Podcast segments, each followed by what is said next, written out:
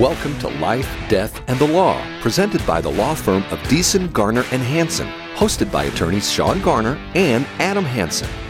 Good morning. Welcome to Life, Death, and the Law. I'm Shawn Garner. I'm in studio here with my partner Adam Hansen. We are attorneys with Deason, Garner, and Hansen, and we do estate planning. But what we like to do on this show is talk about important topics to both our community and our nation. And uh, today we're going to talk about an incredible person who's doing miracles in Africa. His name is Charles Mully. He goes by Mully. And we came across Charles Mully um, in this net. Oh, it's I don't. Is it a Netflix or uh, Amazon Prime? Yeah, it's a Prime Video. Prime Video. So you can find it on Prime Video. It's called Mully, and it's about an amazing person who rises up from poverty and dedicates his life to rescuing rescuing children on the street. So we're going to get into how we watched that and came across it, and then some real takeaways from that story because I think that there's many of us in the community that have not only the means to help out, maybe not in such a large way as Charles Mully did, but to a great extent. And the combination of us all working together to help out the poor in our community can lift everyone. We we talk a lot about um, social justice, or there is a lot of talk about social justice and equity and um, saving the environment. He does all of these things, but he doesn't do any of it through government programs. He does it through hard work, entrepreneurship, and teaching children uh, the value of hard work. So to get back to this story of where we where I was introduced to it, um, Adam had sent me a link and said, "Watch this movie. It's amazing. It's a documentary." Never got around to watching it. So uh, last weekend we were up in Tucson attending the Arizona Bar Association. Adam and I both serve on different uh, bars and or different boards for the bar, and so we were participating in the production of sections of the bar and uh, also getting continuing education. On the way back, we decided to watch this documentary. And so I'm driving in the car, Adam puts it on, and uh, I was incredibly moved about this story. It starts out in 1949 with this six year old boy who witnesses his father coming home drunk every night to beat his mother, to abuse his children, failed to provide for his family. They're living in a mud hut in Kenya. They're starving to death. They don't have any clothes. They're not going to school. And so it's a pretty dreary picture of their life. Well, it gets worse. One morning, uh, Charles wakes up. He's six years old. His family is gone, they've abandoned him. Apparently, um, his mother, according to her recollection, left his uncle in charge to look after him. But when he woke up, nobody was around. He walked around the village, found his uncle, who was also a drunk, and asked for food. He's starving to death. And uh, his uncle tells him to leave, to get away. So he gets no help from his uncle, and he, he continues to beg around the community, but he's not being very successful. He's starving to death. So he walks nearly 50 miles to the nearest city. And uh, he's, he's savvy enough to live on the streets and to beg and to sustain himself until he's about 17 years old. And finally, he's in this richer neighborhood, knocking on doors, asking to do odd jobs and anything he can to provide for himself, just to sustain from day to day. And this Indian woman invites him in, has compassion on him, and gives him some chores washing dishes, gardening, pulling weeds, doing chores around the house. And in exchange, he can have the leftovers from the meals that they have. And she is married to a CEO, an owner of an agriculture company. And so they're able to continue giving him more and more responsibility in their company and their agriculture business until a year later, he's only 18 years old, they make him a manager over quite a few people. I, I don't know exactly the timeline, but um, Adam, if you remember right, you, you can you can chime in here. Between the years of 18 and 20, he becomes a manager over 800 of the workers of this Indian woman's husband's company. And so he's he's made quite an impression on this family that he's willing to work hard. He's willing to put in the effort that it takes to to not only pull his own weight but to be very productive for other people. And he's a manager. He's able to start saving money, and he's able to buy clothes for himself and and look presentable, and then things really take off from there. Do you you want to pick up on the next segment of that story? So to me, the biggest issue or the biggest change in his life was he, in his own words, he said he was a street kid because he had no, he had no parents, he had no job, so he was living day to day, and that caused him to do acts of violence and crime. So he would hold people up at knife point and steal money. He would uh, steal food. He was doing anything he could, scrap, scraping by to to live, until he wandered into that church, and that was the big eye opener to me was the the role that religion plays in an individual's life is life changing and that's what he he doesn't really go into detail about that but it wasn't until that moment in his life that he actually felt purpose. Prior to that he wanted to take his own life. He was so miserable. He he didn't see a, a need to live. And so it wasn't until he wandered into this church one day that he actually found and felt something greater than himself yeah that was an extremely important point that i skipped over that before he went and he found this Indian woman who was compassionate upon him, he wanted to take his life. He's 17 years old, and another teenager saw him in this desperate situation and invited him to church. And the preacher preaching the gospel of Jesus Christ touched his heart. And then he felt purpose, even before he was able to have um, consistent meals and and clothes and income. So great, that's a great point. Thank you for bringing that up. So why is that? What what is it about that act? And is that can you duplicate that um, on an individual level? So if I'm having a hard time in my life, is it as easy as going to church? That's the question I had as I was watching this. Is it, you just go to church and boom, you're saved. You are you're automatically happy. What what was the life altering change in him that caused him to go from wanting to take his own life to having purpose in life such that now he was compelled to reach out to a lady that he was working with and she, he thought she was beautiful. He had the confidence enough now that he was working and had some skills to actually approach her and to talk to her. And he mentioned before so that one of his fellow workers in the fields. He mentioned before that he he'd never really talked to girls. I mean, that wasn't Yeah. really on his radar. But she was so beautiful that he couldn't help himself, and so he went up and he talked to her, and he was motivated to ask her to be be his wife, which I thought was pretty incredible. They really didn't have a lot. Yeah. Even at that point, he was still working. He's 20 day, years old at this time. and she was working hard day to day, and they didn't have a lot, but yet they decided to get married. And so another milestone that I picked up in his life was that not only did he somehow find um, a greater calling through coming to know uh, some sort of God, um, and then that motivated him to find companionship with a wife. And we know that you and I, Shawn, know that marriage is hard. Not our marriages, but other marriages, right? But uh, marriage can be hard. And why is that? Why is marriage hard? Would you guess, Shawn? Marriage is hard because some people think of it as a contract. Some people think of it as a business agreement, right? That you you go into and if you put in your 50% and they put in their 50%, then the relationship will work out. And it's it, it doesn't work that way. Um, marriage is supposed to be based on unconditional love, where you give everything to your spouse and everything to your children, and you work together to raise this family.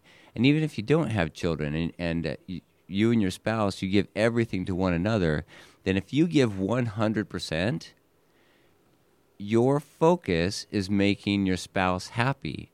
And if her focus is making you happy, then you'll both lose yourself. And Christ taught this this eternal principle that if you lose your life, only when you lose your life will you find it. And if you search for your life, you'll lose it. And so when you search to be happy and just to fulfill your own greedy intentions, you're never going to find satisfaction. It's never going to happen. Someone's always going to have something better. They're always going to be a better physique. They're always going to be healthier. They're always going to run faster. They're always going to have better clothes. They're always going to have fancier cars. But if you serve somebody and, and, and you provide some happiness and some comfort and some joy in their life, then there is no comparison. And that is where true happiness and satisfaction comes. And when you find a partner that's willing to do that in return, and they're more willing to do it when you first extend that, that leap of faith to do it yourself, that's where you gain happiness. And I think that's where um, Charles Mully, and he, he's known by Mully in the movie, so we'll call him Mully. Um, that's where he found happiness is by serving. And he found that when he would serve, others would see value in him, and he would continue to serve and find value by giving value. So when we get back to that marriage element, to me, marriage is difficult because I don't always want to do what my wife wants to do. Or what? Oftentimes she will give me a to do list, and I'm like, I don't want to do that right now. But she expects me to jump up and, and do that. I have a so, to do book. Yeah.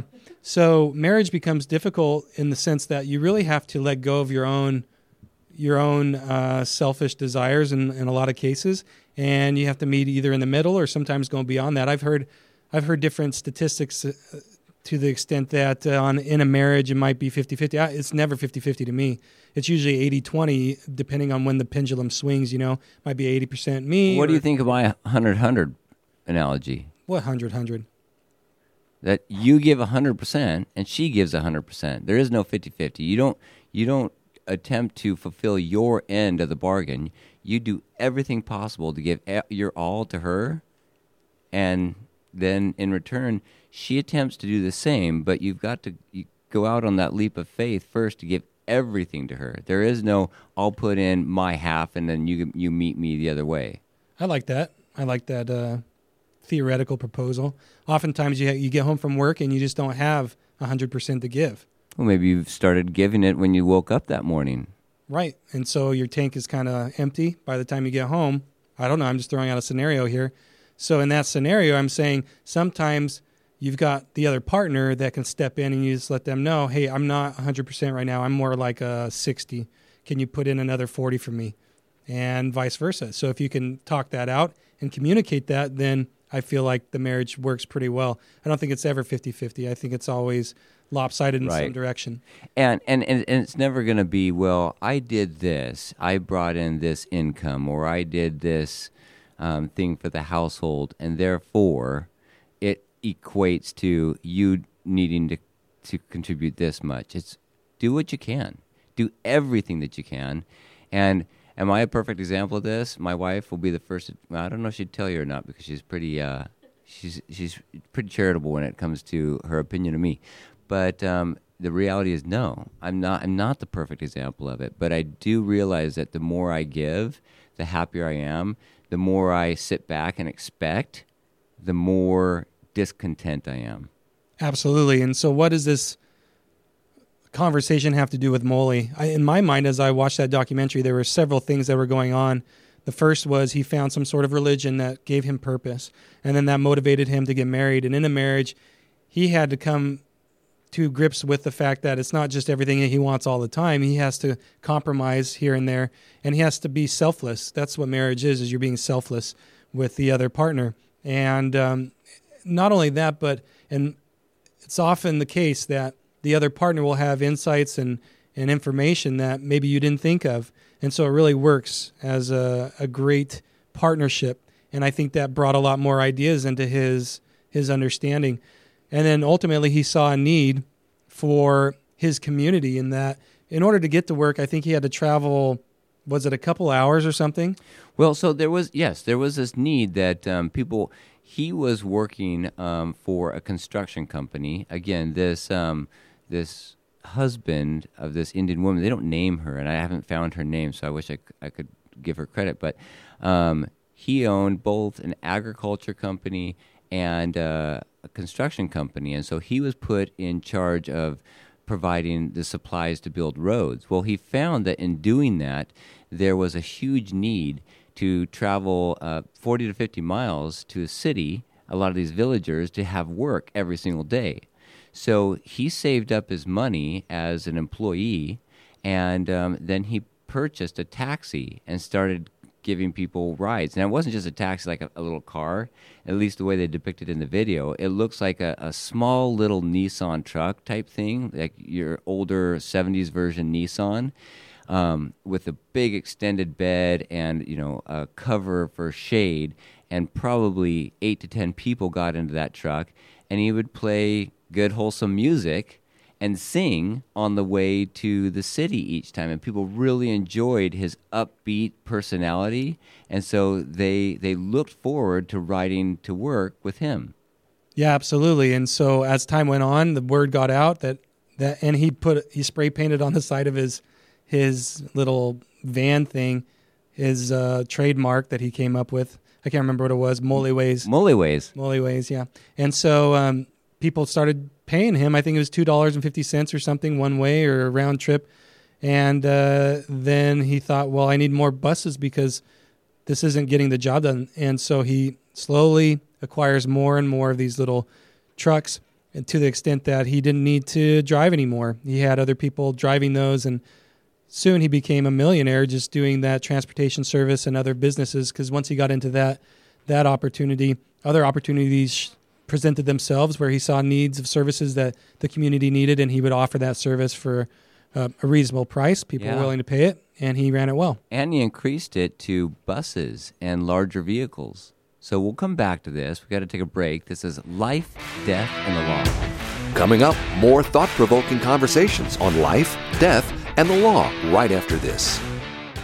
Hey, Yuma, Dave Ramsey here. If you listen to our show or know anything about us, then you know I only recommend products and services I trust and I believe in. That's why when it comes to protecting your assets and planning for your loved one's future, you've got to call my friends Shawn Garner and Adam Hansen at the law firm of Deason, Garner, and Hansen. I encourage you to take the first step and attend a free, no pressure seminar and learn all of your options. The firm of Deason, Garner, and Hansen has been educating the Yuma community for over 40 years, and this is the only area of law that they practice. Shawn and Adam believe in giving free education to help people make smart decisions about their assets and help them leave a legacy for their family that they can be proud of. Schedule a free personal consultation today. Call 783 4575 or visit yumaestateplanning.com. You're listening to Life, Death, and the Law, presented by Deason, Garner, and Hansen, the law firm that has been voted Yuma's best six years in a row. Welcome back to Life, Death, and the Law. We're talking today about Charles Mully and him giving his all to his family and to his community. And in a lot of ways, his family didn't like or appreciate the way that he chose to serve God and to serve his family and his greater community. But that's sometimes how it happens. He did it with a hundred percent. When I look at his story and I see him, um, there's sometimes that you get touched deep in the heart that there's some there's some truth to this, and I I am a big believer in religion um, and Christianity specifically, and in the Spirit. And I believe that the Spirit can touch your heart when truth is explained and you're you're you're learning it. And I see what he, this man does, and there's no question in my mind that he was called of God to fulfill a role that his community desperately needed. And he came from nothing. He came from the poorest of the poor but he continued to work and to give and to show this charitable intent. And he did so, um, and he was able to build his money and his wealth on principles of hard work and capitalism. He was able to own the means of production, which is, in this case, taxis. So he was able to purchase taxis. He increased that to buses, opened up tire shops, opened up repair shops, opened up a welding factory. He created a real estate business. So he is starting to become a mogul. And um, he's quickly becoming a very, very wealthy man. And finally, an oil and gas company comes to him and asks him to be their representative to supply all of Western Kenya for oil and gas supplies. So, as you're talking, the thing that pops into my mind is he's living the American dream. This is what we call the American dream, but he doesn't live in America, he lives in Kenya. So, this idea of being able to go out and make your own is really what our country is founded on, uh, is what I would argue. The problem is, I think a lot in our in our current system don't take that opportunity, and they have a victim type mentality that it's the government or I have to I have to work for somebody else. I think the the real thing here that Mully sees as his success is his own entrepreneurialism, where he goes out and he makes his own way. He doesn't rely on somebody else. I'm sure he had some help along the way. Like he had that young kid that introduced him to a church. He had his wife that constantly was by his side and giving him counsel. Um, but most of it was done because he was living a good life and he saw needs in the community and he addressed those needs for a reasonable price. And people were willing to pay that. And that's what we call capitalism. And so he made his own way. He wasn't relying on a government system. He wasn't relying on somebody else to come in and give it to him. He just did it himself and had a great attitude the whole time. Um, once he had found this religion that he he was uh, practicing, so in our own lives, it was a great lesson to me to keep my eye on the prize, if you will, to continue to have that American spirit. Are there needs in our community that we see that we're just a little scared to go out of our way to help address?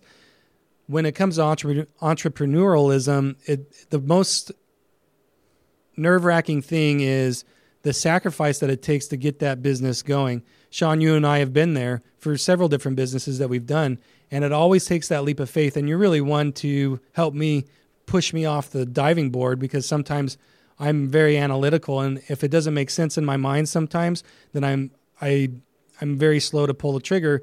You're very good at saying no, jump, we got to jump. We got to go. You know, you're like that friend when you're on the cliff. And oftentimes we fail, but it only takes one good idea out of 10 or 20 to make up for all the failures and the learning experiences that we gained along the way. There's another um, book that we used a few years back in our firm that we implemented for a little while there, and it worked really well. It's called the 12 week year.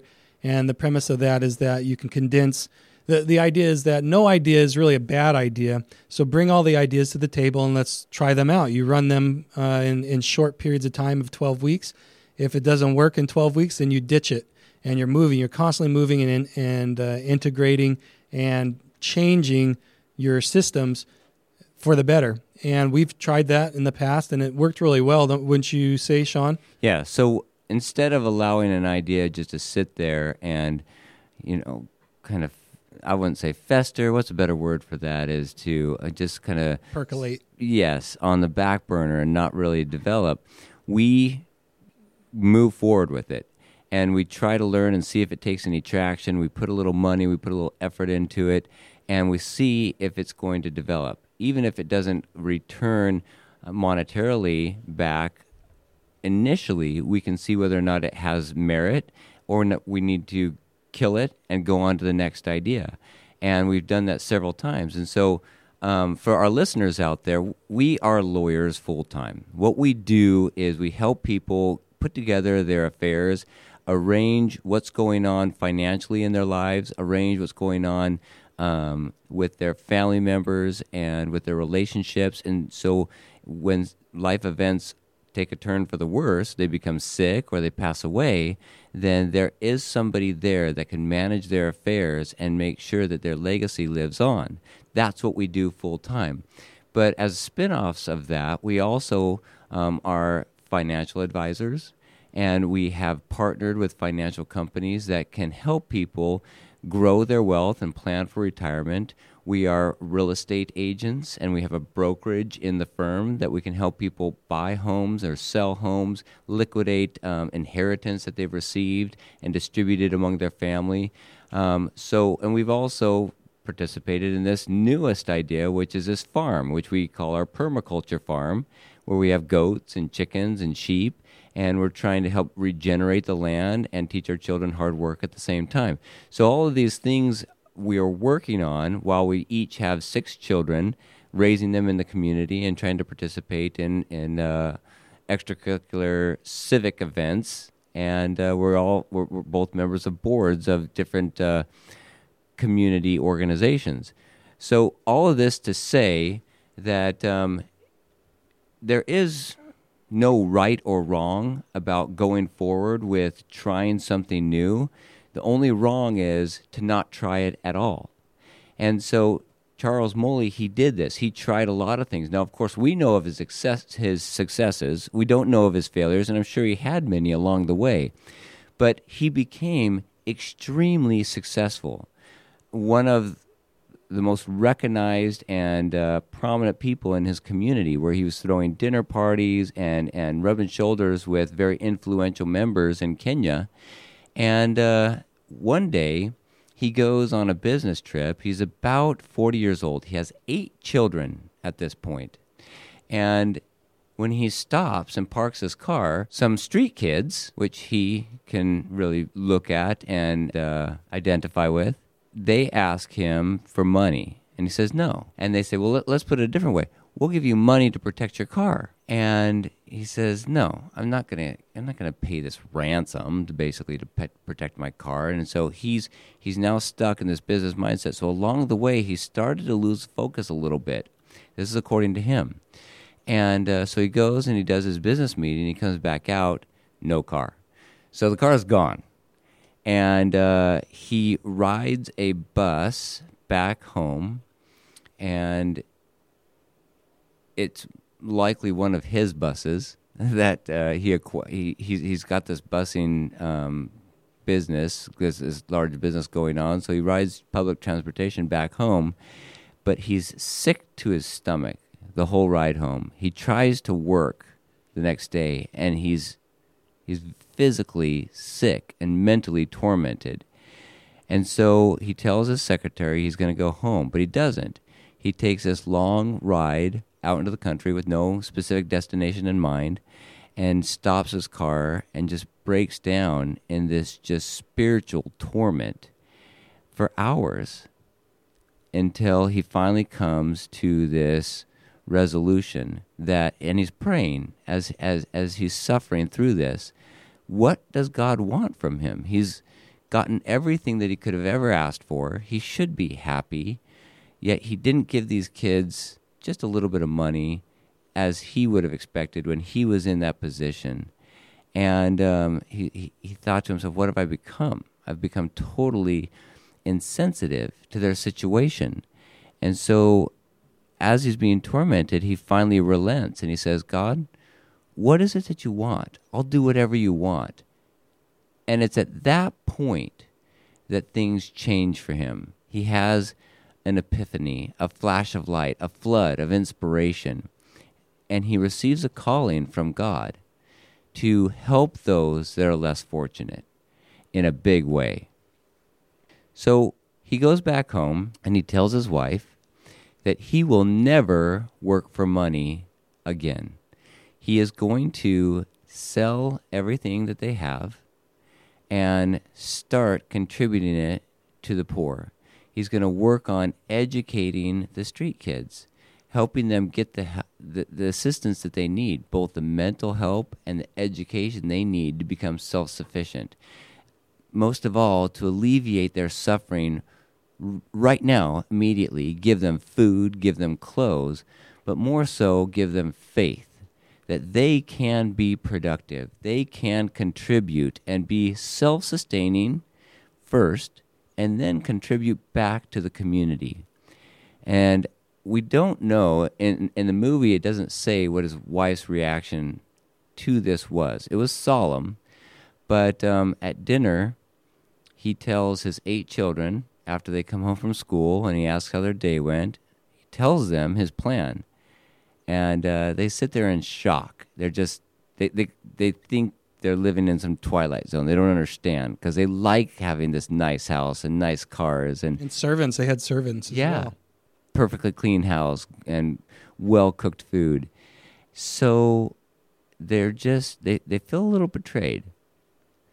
And um, soon after that, he goes out at night, and he goes to the slums and he looks for the orphans that are all off on their own that don't seem to have any support, and uh, he offers them bread and then he offers to bring them home and give them shelter and food.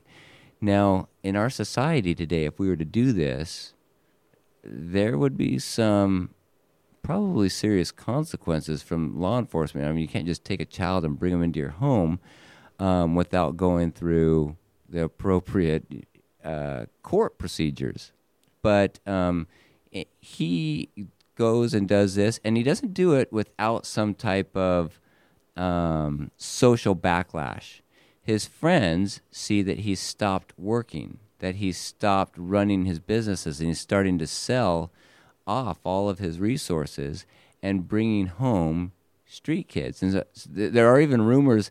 Are, did you switch from the oil and gas business, the tire business, the transportation business, to selling street kids? Is that what you're doing? And, and that was something that he was able to shoulder all of those misconceptions about him and his former friends and his wife's friends abandoned him.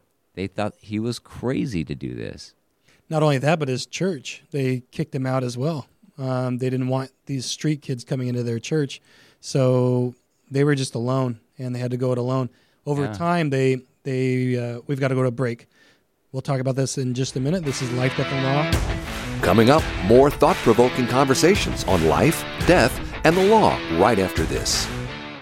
Hey, Yuma, Dave Ramsey here. If you listen to our show or know anything about us, then you know I only recommend products and services I trust and I believe in. That's why when it comes to protecting your assets and planning for your loved one's future, you've got to call my friends Shawn Garner and Adam Hansen at the law firm of Deason, Garner, and Hansen. I encourage you to take the first step and attend a free, no pressure seminar and learn all of your options. The firm of Deason, Garner, and Hansen has been educating the Yuma community for over 40 years, and this is the only area of law that they practice. Shawn and Adam believe in giving free education to help people make smart decisions about their assets and help them leave a legacy for their family that they can be proud of. Schedule a free personal consultation today.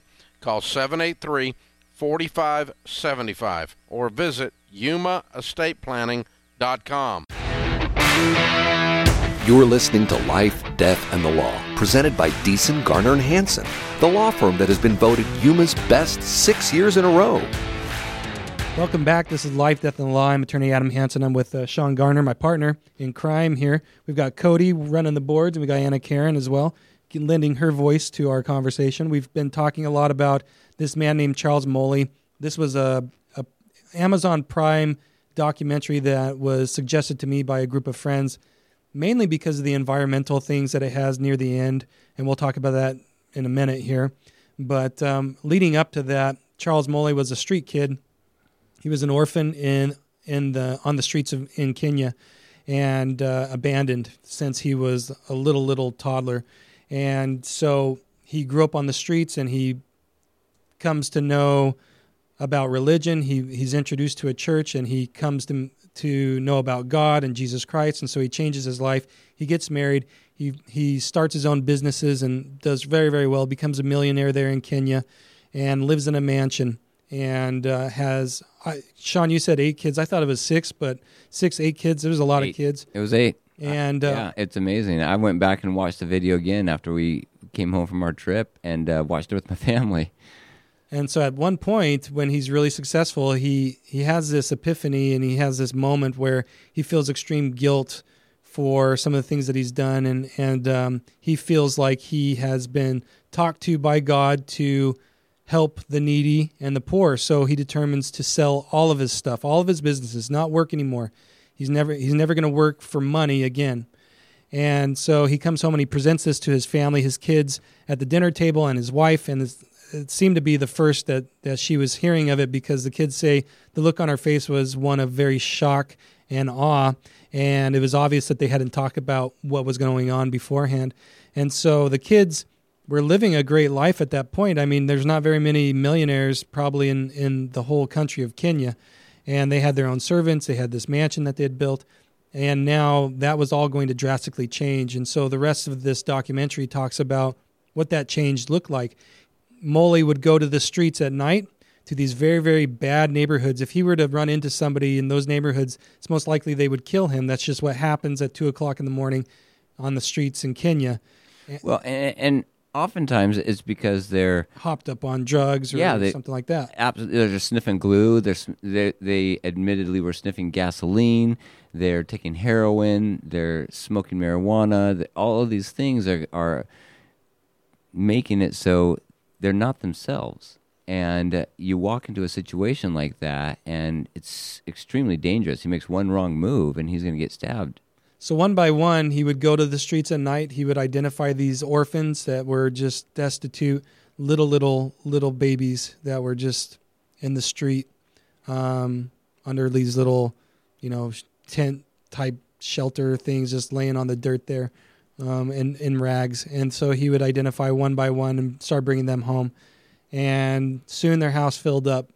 And it got to the extent where, in order to manage these kids that were coming into the house, he actually had to ship a few of his kids off to boarding school because he couldn't dedicate enough attention to all of the kids. And so that that was a rift for these kids that felt like who are these these gross kids coming into our house using our stuff and mistreating everything. They don't have any respect, they don't have any They're manners. Breaking windows, breaking the toilets, you know, tearing up the the curtains and because you know, they've been living on the streets and they're fighting with his own biological children and so these kids they have to his kids they decide well we've got to send them off to boarding school while we can get a bead on the situation here and and one by one these kids are coming into the house and it becomes very evident quickly that they need more space and Mully has some space. He has some, I don't know if it was inheritance or how he acquired this land, but he has a big piece of land. It, he bought it for retirement. That's right. He wanted to go there and build a, a, retirement place for him and his wife. That's right. That's where it came from. And, and it's out in the Serengeti. It's like in the middle of the desert of Kenya. And there's nothing there. There's no water. There's no electricity. There's nothing. And so it's determined that, okay, we're going to go out there. We have this huge parcel of land and we're going to build. We're going to build this orphanage we're going to build a school, that kind of stuff. So they start bussing everybody out there. And by this point, there are hundreds. Yeah, they're not just taking on a dozen kids. They, they've got about 200 kids at this point, and they're bussing them out there to the middle of nowhere. This is way out there. And I mean, you say no electricity, okay. There's no water. It's a four hour trip to get jugs of water to drink. Daily. Yeah, every single day. They got to go, he's got to make this four hour trip to get water and they drill several times, hundreds of feet deep, to access water, and there's nothing. But that doesn't deter him because he's got this unshakable faith and conviction that he has been called of God to help these kids. He's busting at the seams at his home in the city, and more and more kids keep coming in. He says he's not going to refuse to keep bringing them home. As they show the need, he's going to keep bringing them in. So they got to have a bigger place, and so he receives this inspiration to go out to this land that they've set aside for retirement. And so brick by brick, they start building the school, they start building shelters, and the orphans are not happy. I mean, they came from this in the city life in a mansion, and now they're out in the Serengeti in the middle of the desert, and it's just a very hard life.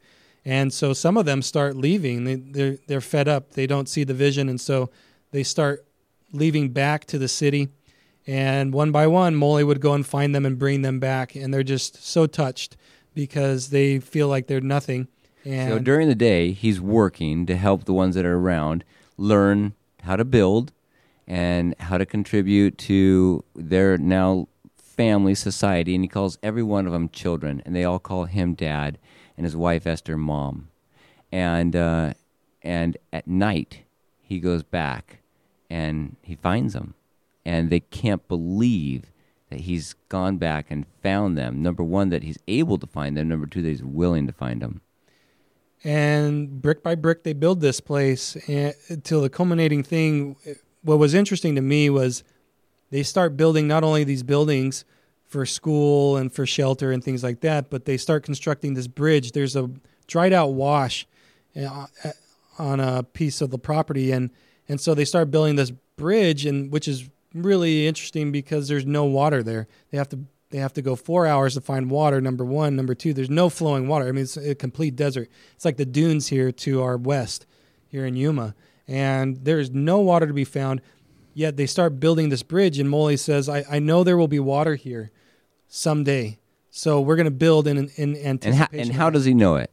Well, he's seen the vision, and he's. I imagine God has told him that. I don't know. Yeah, that that's the amazing thing about it to me is it kind of you you have to watch it very closely. But he said, "I've seen this valley." Flourishing with trees, flowing water, and vegetables and fruit growing. And his children and his wife are, are looking at him like, This is desert. What are you talking about? We can't get water to drink.